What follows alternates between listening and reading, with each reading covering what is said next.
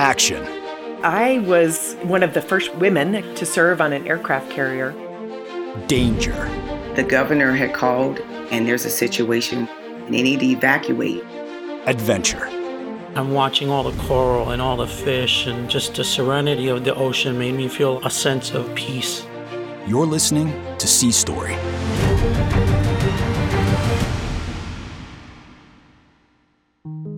Episode 61 The Trailblazer. Hi, my name is Pam Holland. I'm a retired naval flight officer. I'm from Eau Claire, Wisconsin, and this is my sea story. My stepfather told me a lot about the Navy and how he was in the Navy during the Korean War. And he very much encouraged me to go into the Navy. I did not at all want to do that. So when I got out of high school, I went to college. I was working after college in a hotel that was very close to the airport in West Palm Beach, Florida.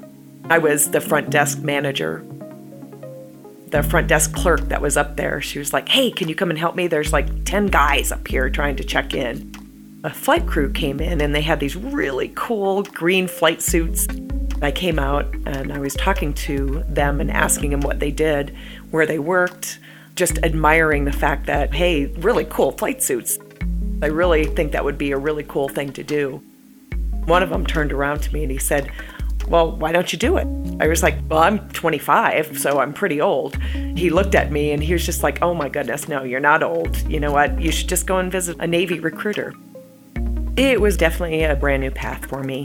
But as soon as I talked to this gentleman who was actually flying the plane that I ended up flying, I was pretty much hooked. I did call the recruiter, and the recruiter basically asked me what I wanted to do. And I said, I don't have a clue what I want to do. I don't know what I'm qualified for. So I went down and took their tests, the battery test. The recruiter called me back and said, Well, you scored pretty high. Do you want to go to Pensacola, Florida, and go to aviation officer candidate school? I was like, Well, sure, I can probably do that. I did have a lot of fun at the school. I was probably the one that was laughing the most and smiling the most, so I got in the most trouble. It was back in the 90s when they did not have women on ships at all. There was an opportunity, there was an admiral that wanted to integrate women onto aircraft carriers and onto ships. So my boss asked me if I would want to be one of their test cases and go on to the aircraft carrier and be the only woman out there of 6,500 people, men that were there. And I kind of was like, You're joking, right? I would love to. so I was one of the first women to serve on an aircraft carrier. I was a little bit nervous going out there just because I was going to be the only woman. When I told the admiral, yes, I would be happy to go, I was able to catch a hop, which is on an aircraft that was going to fly onto the Teddy Roosevelt. So, got onto this wonderful plane, and we were sitting kind of sideways on it. It was one of those C2s that goes onto the plane, and then it usually distributes mail and anything else that the crew needs out there. So, was on the plane, and they took off, and we were getting close to the aircraft carrier. They just wanted to do something called a bolter they were going to touch down on the aircraft carrier and immediately take off and see my reaction. And hopefully, I think they were trying to make me throw up.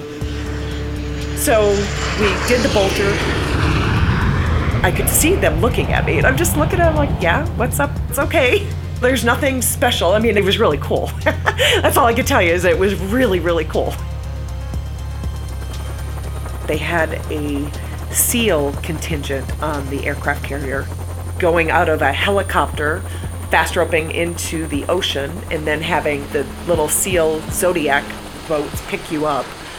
That was one of the coolest things that I got to do. So that I would put as one of the highlights as being out there, just because I wanted to see if a girl could do that or wanted to do that. All of the guys were very helpful. And you know what? they learn to accept you as you are for the value that you have and the value that you can add to the mission, not just looking at you like, hey, this is some girl. They look at you like, hey, well, she has the knowledge of what the electronic warfare squadron and what the communication between us and them can help for the fleet as a whole for that carrier group. From there, they started integrating women, I think in 1993, shortly after I got off from the aircraft carrier. So I was excited. I loved it. You go to work every day to do a job, and as you walk in, nobody really cares whether you're a woman, a man, whatever nationality you are. Truly, in my heart, I don't think people care about that. I think they just look for what your value is going to be added to whatever you're going to be doing.